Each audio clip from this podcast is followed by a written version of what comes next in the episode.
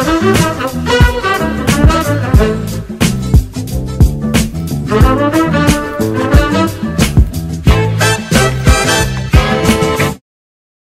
Selamat datang di Lini Podcast. Nah, di edisi Ramadan kali ini kita akan terus membahas soal puasa dan berbagai manfaatnya untuk kesehatan. Perkenalkan, saya Karisa dan semoga teman sehat sudah cukup ya istirahatnya karena di episode sebelumnya kita sudah membicarakan mengenai kiat istirahat selama Ramadan. Kini waktunya kita membahas soal kiat olahraga selama Ramadan. Nah, mungkin beberapa teman sehat makin semangat olahraganya ketika bulan puasa, tapi mungkin ada juga yang malah libur terus nyesel ketika ngelihat timbangan pas lebaran. Semoga tahun ini nggak gitu lagi karena kita akan membahas soal olahraga di bulan Ramadan bersama seorang guru besar ilmu gizi FEMA IPB University dan Ketua Umum Pergizi Pangan Indonesia. Siapa lagi kalau bukan Profesor Hardinsyah. Selamat datang, Prof. Ya, terima kasih. Apa kabar, Karisa? Baik, baik. Semakin bugar ya, Prof. Alhamdulillah ya. Baik, nah teman sehat uh, mengenai olahraga ya, ini setuju dong teman sehat kalau olahraga ini sudah hits di kalangan masyarakat karena semakin banyak masyarakat yang merasakan banyak manfaatnya dengan berolahraga, terutama ketika pandemi, apalagi ketika bulan puasa nih. Tapi sebenarnya perlu nggak sih olahraga di bulan puasa? Kita langsung tanyakan saja ke Prof. Hardin, bagaimana Prof? Ya, prinsipnya perlu, tapi perlu dipertimbangkan apakah ada kebiasaan olahraga sebelumnya apa tidak ya. Hmm. Jangan sampai tadinya nggak biasa olahraga, terus di bulan puasa olahraga. Nah, ini kan ada perubahan peningkatan pengeluaran energi ya. Hmm. Kalau nggak waspada tentunya menciptakan sesuatu baru yang mungkin ada gangguan. Okay. Tapi kalau sudah biasa ya saya pikir justru bagus dilanjutkan. Hmm. Oke, bagi yang sudah biasa lanjutkan saja. Bagi yang belum biasa ya mungkin dipertimbangkan. Kita akan uh, kulik lebih dalam nih pertanyaan berikutnya nih Prof. Yeah. Mungkin ada yang tidak melakukan olahraga karena khawatir mm -hmm. akan ada gangguan kesehatan ketika berolahraga di saat puasa. Mm -hmm. Nah, itu sebenarnya ada nggak sih Prof gangguannya? Ya, pertama kan uh, kalau puasa tadi dengan baik dan benar, ini kan kita ada penurunan asupan ya sekitar yeah. 200-600 kilokalori. Hmm. Nah, kalau kita memilih uh, olahraga biasanya adalah uh, pada uh, trik matahari atau olahraga yang berkeringat, hmm. ini kan berarti akan menguras cairan tubuh dan elektrolit tubuh hmm. bersama dengan keringat tadi. Hmm. Sehingga kita perlu berstrategi nih. Okay. Kalau biasanya barangkali sore hari, hmm. oke okay, mungkin nggak dia jadi uh, sore malam hari bisa ah. juga atau segera ketika akan berbuka. Jadi misalnya katakan jam 5 sore ya, uh-huh. olahraga setengah jam entah uh, apakah bergrup atau sendiri. Uh-huh. Uh, silakan sehingga setelah berolahraga ada waktu untuk beberes kemudian berbuka. Enggak okay. enggak olahraganya jam 1 sampai jam 3 gitu ya. uh, atau olahraganya jam 10 sampai jam 12 okay. misalnya itu kan uh, meskipun di dalam ruangan, artinya kita menguras energi yang luar biasa. Kalau tadi olahraganya sampai eh, intensitas sedang. Uh-huh. Intensitas tinggi tidak dianjurkan, uh-huh. antara ringan sampai sedang aja gitu ya. Baik, baik, baik. Kalau pagi, kalau sifatnya ringan, sangat ringan seperti berjalan. Kalau dulu di masa kecil Bapak ada istilahnya asmara subuh ya. Asmara subuh, wow. Jadi setelah setelah subuh, uh-huh. kemudian jalan kaki. Oh iya, nah, iya, jadi iya. karena sana banyak ada pria wanita, orang bilang itu asmara subuh ya. Oke. Okay. Bisa jadi dia dengan dengan teman-temannya ya. Okay, Janjian yuk habis subuh jalan satu kilometer. Biar lebih seru ya. Iya, biar lebih seru. Itu juga ada ada budaya di daerah tertentu, tapi sangat ringan kok jalannya santai, bukan oh. bukan jogging. Berarti sebenarnya resiko gangguan kesehatan itu kembali lagi uh, tergantung dengan lingkungannya, strateginya begitu ya. Pak? Betul. Hmm, hmm. Sama jenis yang dilakukan nah, ya. Nah ini banyak disinggung tadi mengenai jenis, iya. intensitas. Yeah. Nah hmm. penasaran kan nih pasti uh, hmm. teman sehat mengenai jenis olahraga apa yang dianjurkan, bagaimana intensitas, frekuensi, begitu pula dengan waktunya, Prof. Ya memang kalau uh, dalam teori umum kan ada istilahnya fit ya. Ah ya. Ya frekuensi, kemudian ada intensity, ada uh, time, maksudnya waktu yang digunakan, kemudian type jenis dari olahraganya. Hmm. Kalau menurut bapak itu ditambah i ya, jadi I fit. I-fit tuh I-nya apa? I-nya introspeksi. Ah. Ya, jadi okay. ya kebetulan I saya bahasa Inggrisnya ya fit saya bugar gitu. Tapi ini untuk memudahkan saja, nggak ada di textbook ini. Jadi karena apa? Karena kita puasa kita perlu introspeksi diri. Apakah pertama kita sahur apa tidak? Bisa jadi kebablasan kan. Iya. Niatnya sih sahur tapi kebablasan. Jadinya... Terus tetap aja olahraga, olahraganya intensitas sedang lagi. Nah, ya. ini kan uh, perlu introspeksi. Uh mhm. -huh. Jadi tadi I itu berarti introspeksi. Jadi uh-huh. introspeksi deh pertama apakah saya udah biasa olahraga ini atau ini something new. Okay. Kalau something new tentunya kita harus uh, lakukan itu dengan uh, intensitas yang ringan, sangat ringan untuk memulainya.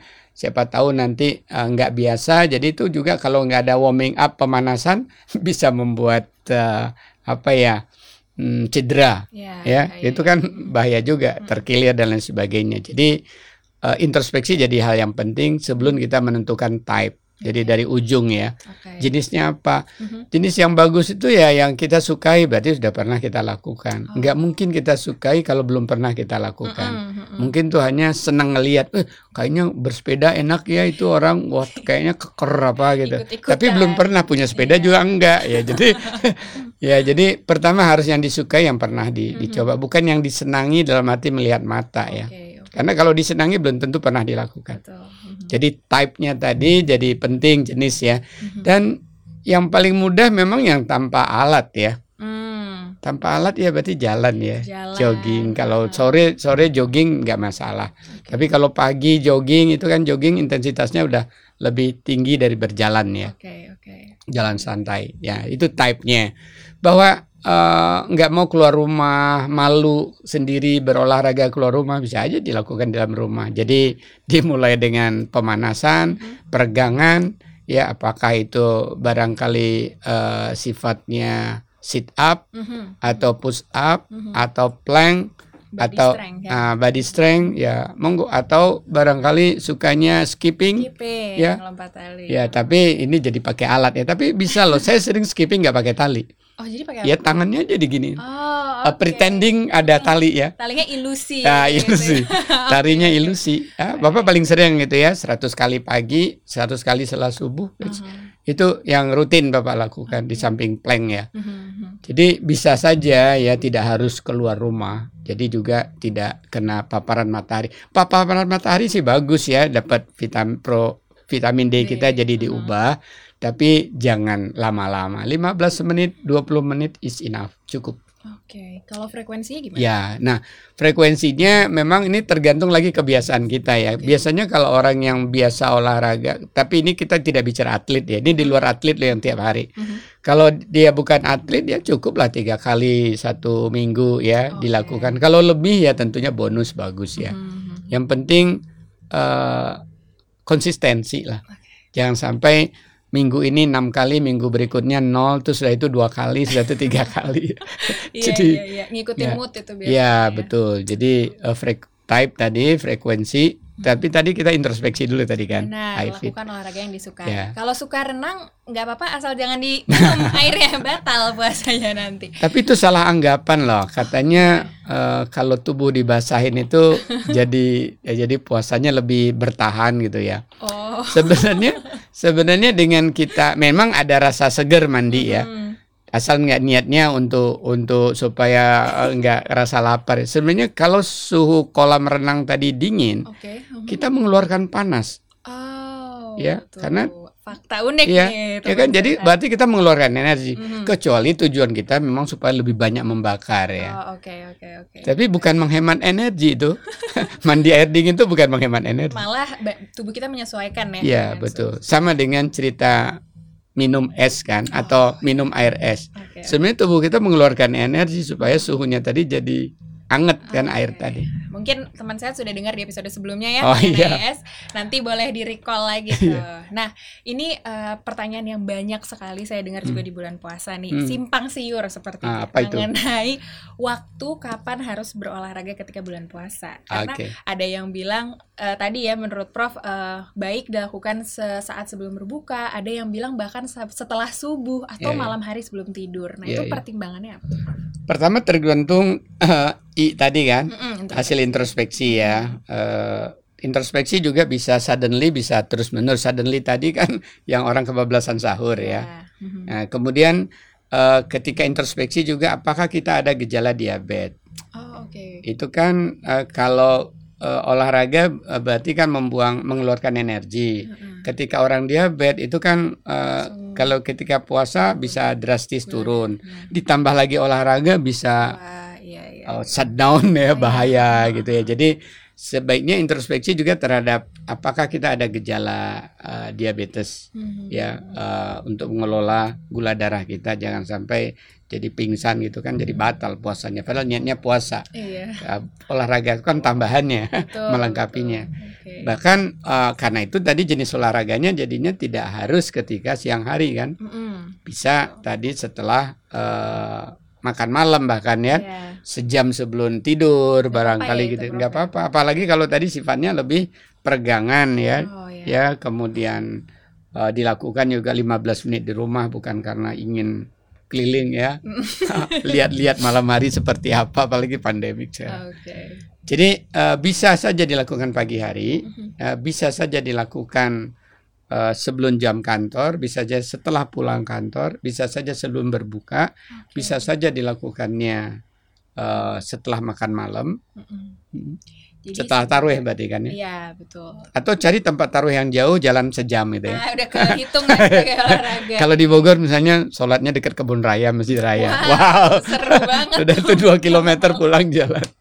Wow iya iya iya oke sebenarnya sah sah saja ya iya. sebenarnya. Ya. Begitu juga sholat subuh bisa cari tempat yang jauh kan? Ah, iya benar. Jalan tapi aman apa enggak itu dulu masih ya. Masih segar juga ya. Iya masih segar. Oke, kebalik balik lagi ke diri sendiri, kenali diri sendiri dulu nih sebelum mau nentuin olahraga apa, berapa kali, kapan. Nah, harus kenali diri diri sendiri dahulu. Baik, Prof. Ini penutup nih ya, secara yeah, yeah. umum rangkumannya. Yeah, yeah. Selain yang tadi sudah disampaikan, kira-kira ada tips lagi nggak, Prof, mengenai olahraga di bulan puasa? Ya, tips sederhananya pertama memang uh, introspeksi diri, kedua hmm. pilihlah jenis yang memang sudah disukai dan juga please tidak yang mencurahkan keringat Eh, hmm. kalau keringat sedikit aja sih hal yang biasa ya, hmm. tapi jangan sampai keringat bercucuran. Kemudian juga jangan di ruang yang panas atau di terik matahari. Hmm. Saya kira itu akan membuat kita lebih waspada, berstrategi. Karena apa? Karena puasa itu melatih kita mencari strategi-strategi untuk bertahan hidup lebih baik hmm. di samping pahala. Yeah bonus ya. Ya, bonus. Banyak sekali hikmahnya. Ya. Baik, teman sehat, terima kasih sudah mengikuti episode ini sampai akhir. Ikuti terus karena kita akan menemani teman sehat setiap hari. Bisa diakses di YouTube channel ini sehat atau di Spotify. Nah, di episode berikutnya kita akan membicarakan sesuatu yang mungkin magical untuk beberapa orang yang disebut dengan autofagi, suatu keunggulan puasa. Penasaran kan? Jangan ke mana-mana, tetap jaga kesehatan dan jaga keselamatan keselamatan, terapkan selalu protokol kesehatan supaya kita bisa ketemu besok-besok. Sampai jumpa.